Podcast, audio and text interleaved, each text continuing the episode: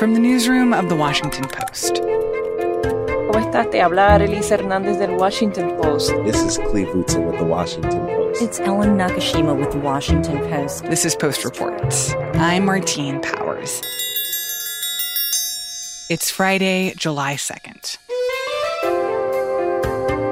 Today, a conversation with the Post's advice columnist about navigating life after getting vaccinated.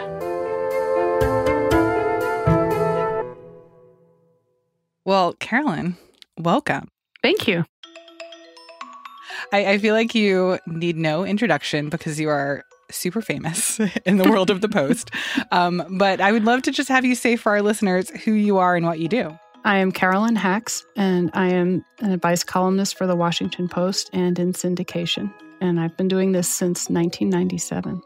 And I have to say, I mean, for people who don't read the column, I mean, your column is legendary. People are obsessed with it. I feel like it's often, I mean, correct me if I'm wrong, but it is often like the most read thing on the Post website. People love you. And I remain mystified by that, but I am going with it. So, yes, you're right that sometimes it is the most read, and I, I still am stunned when I see that. so, how did you actually get into this line of work of giving people advice as your job? Well, I was working in the style section uh, for the editor Peggy Hackman, and she was the editor of Style Plus, which doesn't exist anymore. And she was telling me that she was being asked to consider some advice columns for younger readers, and she mentioned which ones they were. And I said, Oh, those are awful. I said, What you really need is a snotty 30 year old writing one of these things. And, and you were a snotty 30 year old at was, the time? I was both. and so it was just a throwaway comment. And then I went home and, and went about my business. And the next day, I just, I went up to her and I said, You know, I keep thinking about this. I said, What if I tried to write one of these things? And so I took some questions from other columns and answered them myself. And I'd say within a month, I was writing an advice column. That's amazing.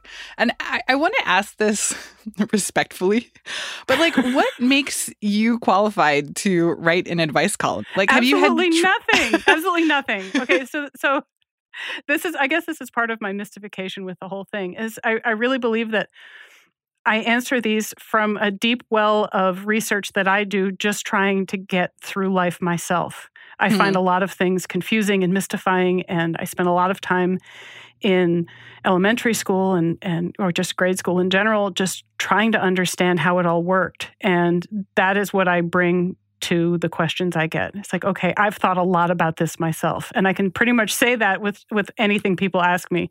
Hmm. Or if it's or if it's completely new to me, I've I've done some thinking on something adjacent to it because this is just I would just sit along the edges of parties and watch people and and try to understand. I try to stay away from all the things that I feel I have no business answering so that I try to manage the questions that you would talk about with a friend. It's like, okay, you know, I'm I'm really blue today, or this person said this thing to me, and I'm so angry, or um, I don't understand what's going on in this situation. So if it could be at the breakfast table, then I'm going to try to answer it. So, Carolyn, we wanted to ask you for advice about things related to COVID, and especially now that people are getting vaccinated, we're sort of reemerging in the world and trying to like figure out how do we navigate all this new stuff, you know, socially and logistically, and meeting back up with people. Um, so we asked our listeners and also your haxies to send voice memos of questions that they've had, and we have a few here that I want to play for you and get your advice on them. Does that sound good to you? Sure.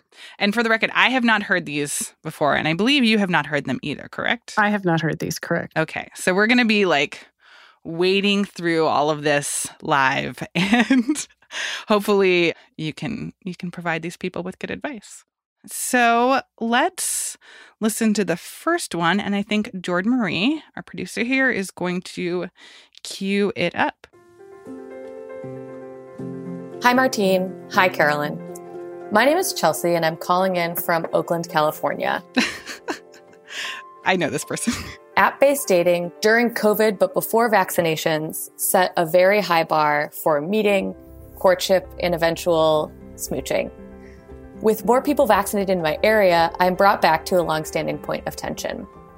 Open relationships and polyamory are somewhat common in the Bay Area, and many people put that prominently in their profile, which is super helpful. I'm someone who prefers more of a one at a time approach, and serial monogamy isn't typically advertised. Plus, app based dating can be quite a numbers game, especially early on. In the past, a question and conversation along the lines of, What are you doing with other people and what does it mean for me?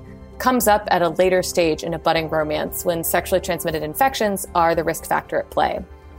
How would you suggest I navigate assessing whether a date is seeing other people and if those other people are vaccinated too? All the while, while I'm still trying to assess if I even want to spend more time with this new person. Thanks. I just want to say this is a friend of mine who I know listens to the podcast religiously every day, like right when it drops. So I appreciate that she sent it in. But I, I, Carolyn, before you actually give your advice, I'm interested to get your reaction to this one because I do feel like this is a thing that I've had a lot of conversations about with my friends and like this uh, and I think it was true for the beginning of the pandemic and I think it's still true now of sort of like how do you talk through monogamy slash like what are we questions when there are actual health implications associated with them I, I think this has a, a two part answer. The first part is anytime you're talking about meeting and dating, it is a, a high wire act. You're just having to trust people on things that you normally wouldn't want to trust them on. Somebody could be lying to you, somebody could be giving you half the truth, somebody could be giving you their wishful thinking, which is, I think, the most likely you know you present the person you want to be and not necessarily the person you are. And again with with all of the best intentions adding the covid and the vaccination angle to it it's really just another thing that you're already navigating. So so the first answer is just throw it in with the way you're handling everything else and recognize that you're still taking chances. Even if you handle everything perfectly there's still a certain amount of just having to trust humanity. But the second part of this answer is that it just might make things easier because this is the the whole issue of COVID and vaccinations has been so politicized and has gone so haywire that you can actually just go in there up front and and mention it. And I think you're going to get a really good idea of who you're talking to by the way they respond to your deal. You just the fact that you're taking it on up front, you're going to find out a lot. If somebody bristles at you or gets uncomfortable or resents your asking, you just got so much information about that person that it may actually and, and think of a time where you've really you've been able to get access to that much material on somebody with just one question. I think it's it's almost like the miracle topic. That is so smart, actually. Yeah, that you know that if they're like, well, why are you asking me? Or like, what business is it of yours that you that is information that is useful in terms of how they react to talking about, you know, tough, tough questions. You're going to find out whether you've got a like minded person on such a deep philosophical level that it's like, I'm thinking it's close to magic. But, hmm. but this is, again, this is, this is theoretical. I'm, I'm a theoretical, you know, we're having a conversation about this. So I'm not live in person in a, on a date finding this out, but I have a hunch that it's magic. And, and, then what about the part that she brought up in terms of um, monogamy or like wanting to know are you you know are are your potentially infected mouth tongue and lungs being connected to other people's potentially infected mouth tongue and lungs? I mean i know that when you're vaccinated that becomes like a little bit less of or significantly less of a of a health concern but um but i still think it's a thing that you kind of want to ask, right? Like you you want to know when you're seeing family like okay, how many people have you seen recently? Have all those people been vaccinated? I want to go see my family, so I don't want to like accidentally transmit something to people who are vulnerable in my life. Do you feel like there's a way to tactfully be like if we're going to be exposing our mouths, tongues, and lungs to each other in close contact, then like I want to uh, be clear about what the expectations are from a health and emotional standpoint.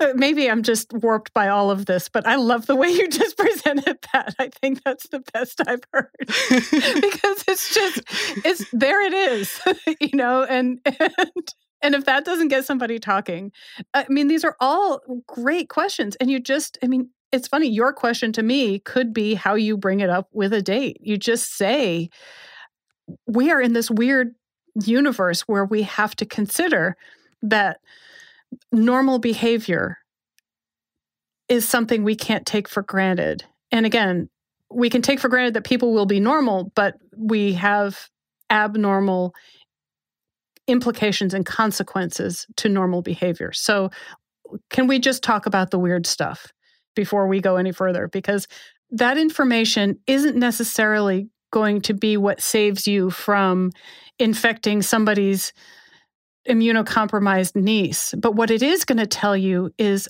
Am I talking to somebody who is going to be a partner in good decision making? Or am I talking to somebody who thinks that thinking about this is for other people and not me?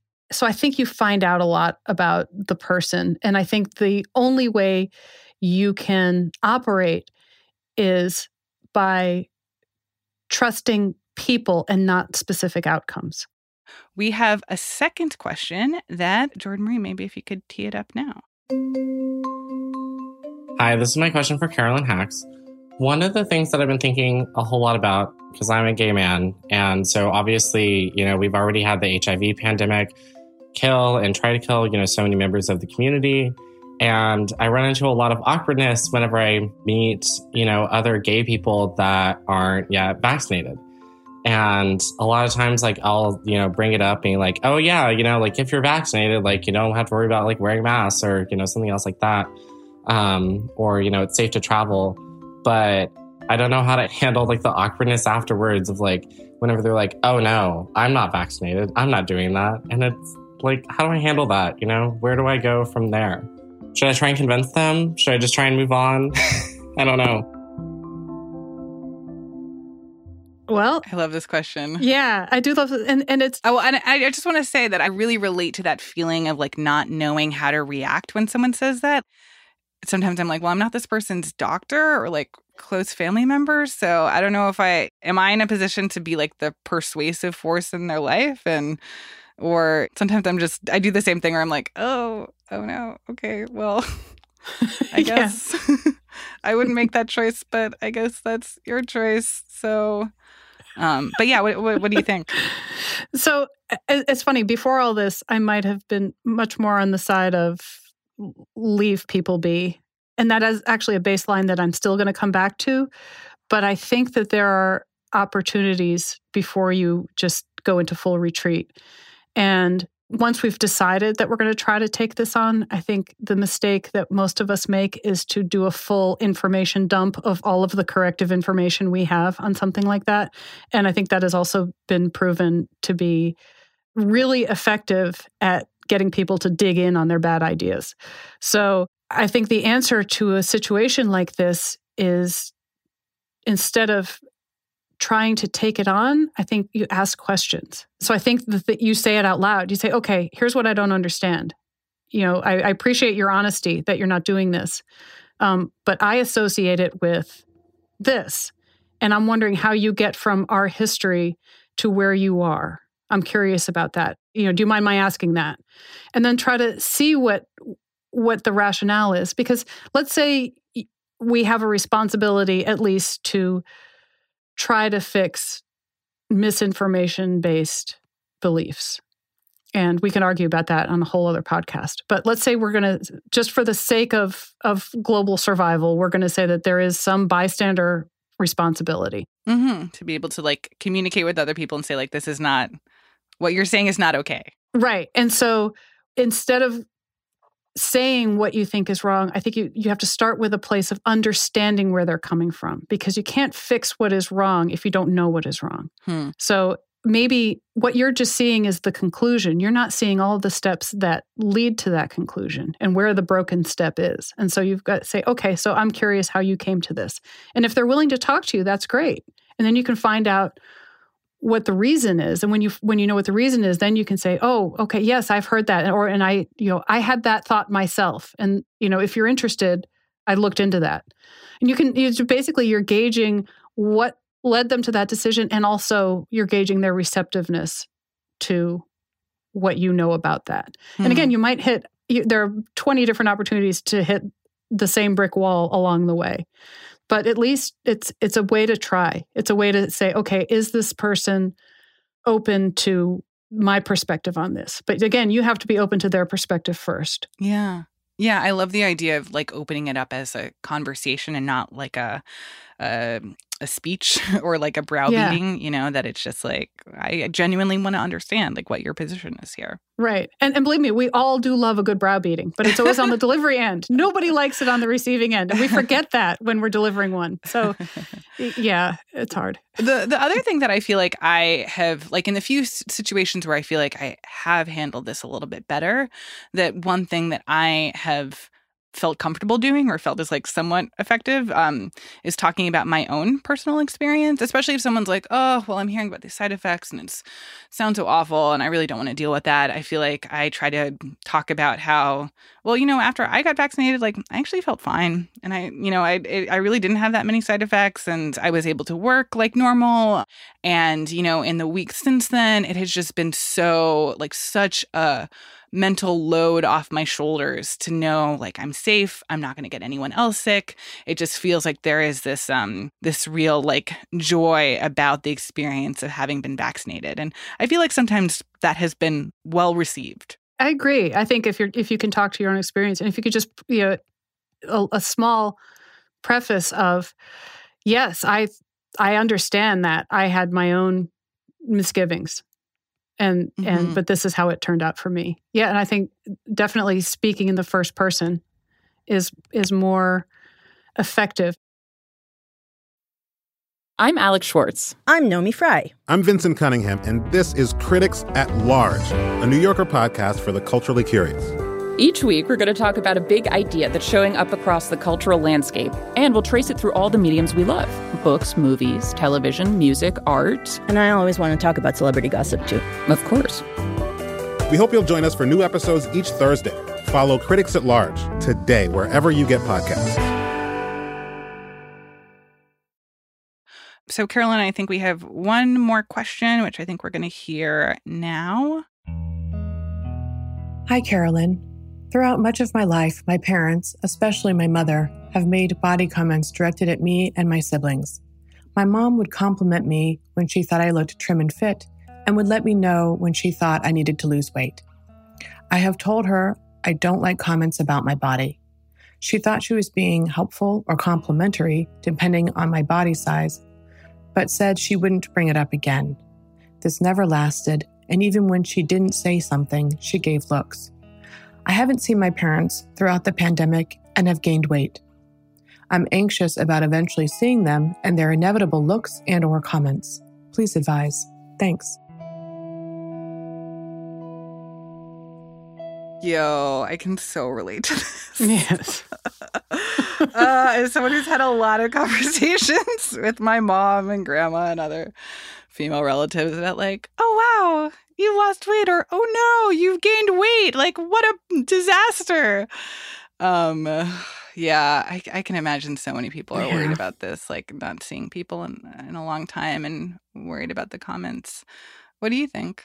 I answered a I, I did a column on this fairly recently and it was a little more extreme and I, I started out with you know you you actually don't have to see them anymore And and it's it's just really there is a certain point where it corrupts the relationship so badly that you have to take care of yourself. But it, with this one it's funny though I, I while i'm listening to that question there was a part of me that wanted to give the mom a big hug and say i am so sorry that somebody corrupted your worldview so badly that this is how you see things and I wonder if the questioner could try a radical empathy turnaround there and just say, I am so sorry that this is how you see things. Like, this must be really hard for you looking at everything through this lens. You're never free of it.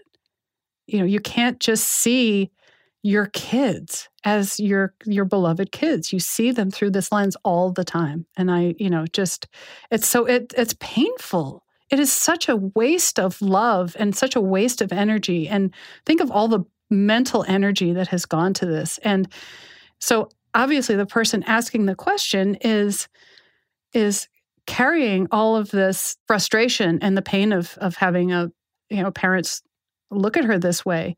Can, I just say that I, I feel like that in and of itself is such a demonstration of like the radical empathy that you bring to your column?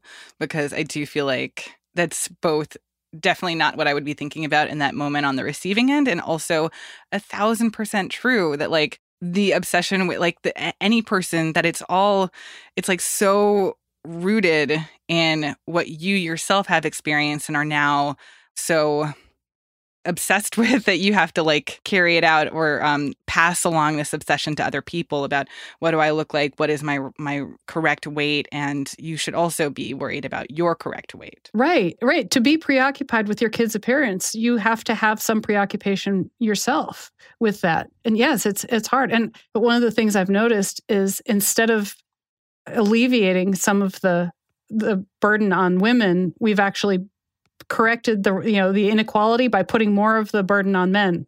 in in recent I mean, uh, I think with each successive generation, there's more and more of a an attention to and preoccupation with appearance for for boys, and it's just like, oh gosh, no, correct the thing with the girls. Don't like don't share it with the boys.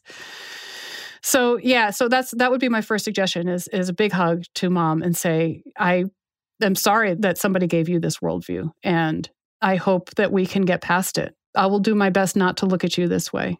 And then then become the wall where you don't acknowledge, you don't respond to, you don't react to the comments like that. They they cease to exist for you. Like I am you make a you make a deliberate choice to live outside of that construct. Even even though it's on your mind, you just you live the way that you want to live, which is this does not exist to me. This pressure does not exist to me. Your questions don't exist to me. Your expectations don't exist to me because I am more than this. And then you live it and, to, and you see if that breaks the connection in the relationship. I also feel like I, I, these questions are so funny because it's just like, especially because we live in a world where we all, because of like the societal pressures that we're all like preoccupied with our own weight.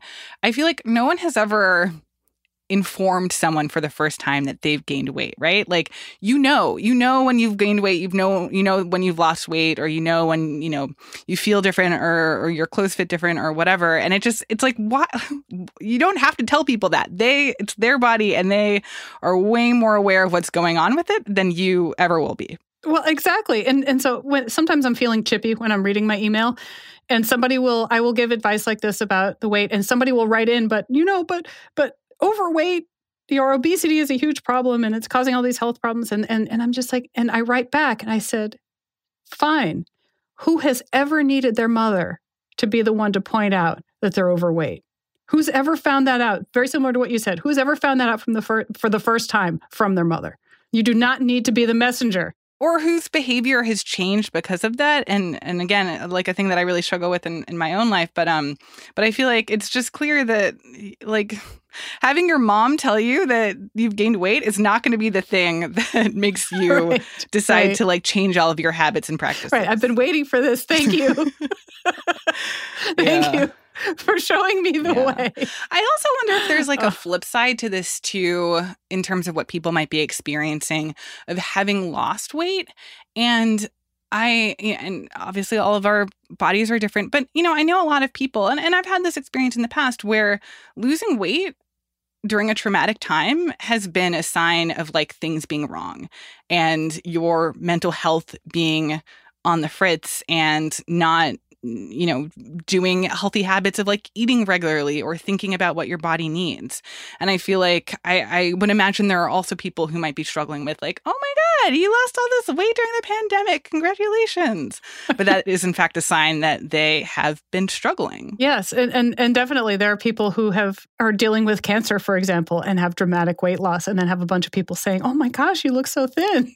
Congratulations. They're like, no, this is not this is not what I wanted to hear. And actually I I've had I've had personal experience. One time I I had a depressive episode and stopped eating. And to anybody on the outside, it might look like I'm, I'm living my best life. But you're right. There, there are reasons. And so it, it brings us back around to some very solid advice on just bodies in general is don't comment. People's bodies are not there for you to comment on. And you can be kind and you can give compliments, but the best compliments are based on choice. So it's like, I love that you chose those two colors together. You know, something like that, something that involves a decision is the best target for a compliment instead of instead of a, a fact of existence. And and it's it's hard because you you know when you're having conversation you don't always think that far ahead. And if you do think that much sometimes you can get yourself all knotted up. But i think in general if you can sort of give yourself this little rule of this person's body is not my business i think you can stay out of a lot of these tough positions. So carolyn i feel like all of your advice here really paints a picture of how complicated these times are to navigate. And even though it's like a joyous time to be vaccinated, to be out in the world, getting back to quote unquote normal, that there's a lot of complexity, sometimes some pain associated with it too. So I wonder if you have any advice generally for people who are listening to this about how they should be thinking about the next few months.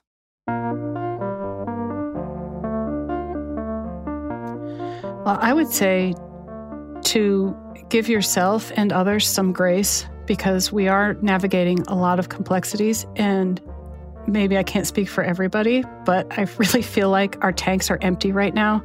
But the people who are able to get out more and who are able to feel some relief still are tired. I think emotionally we're tired. I think this was a slow motion trauma for everybody. And I think the more you can bring that understanding to the way you you give and receive these social interactions, I think the better we'll all be.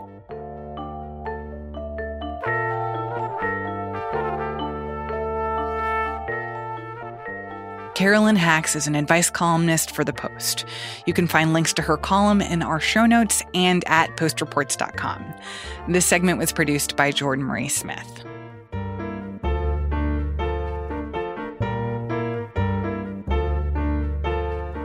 That's it for Post Reports. Thanks for listening. Today's show was mixed by Ted Muldoon. Our executive producer is Maggie Penman. Our senior producer is Reena Flores. Our editors are Alexis Diao and Ted Muldoon, who also composed our theme music. Our producers are Linah Mohammad and Jordan Marie Smith. Ariel Plotnick and Rennie Svirnovskiy are associate producers. Sabby Robinson and Emma Talkoff are assistant producers. The Post's audio intern is Corey Suzuki. I'm Martine Powers. We will be off on Monday for the 4th of July holiday, but we'll be back on Tuesday with more stories from the Washington Post.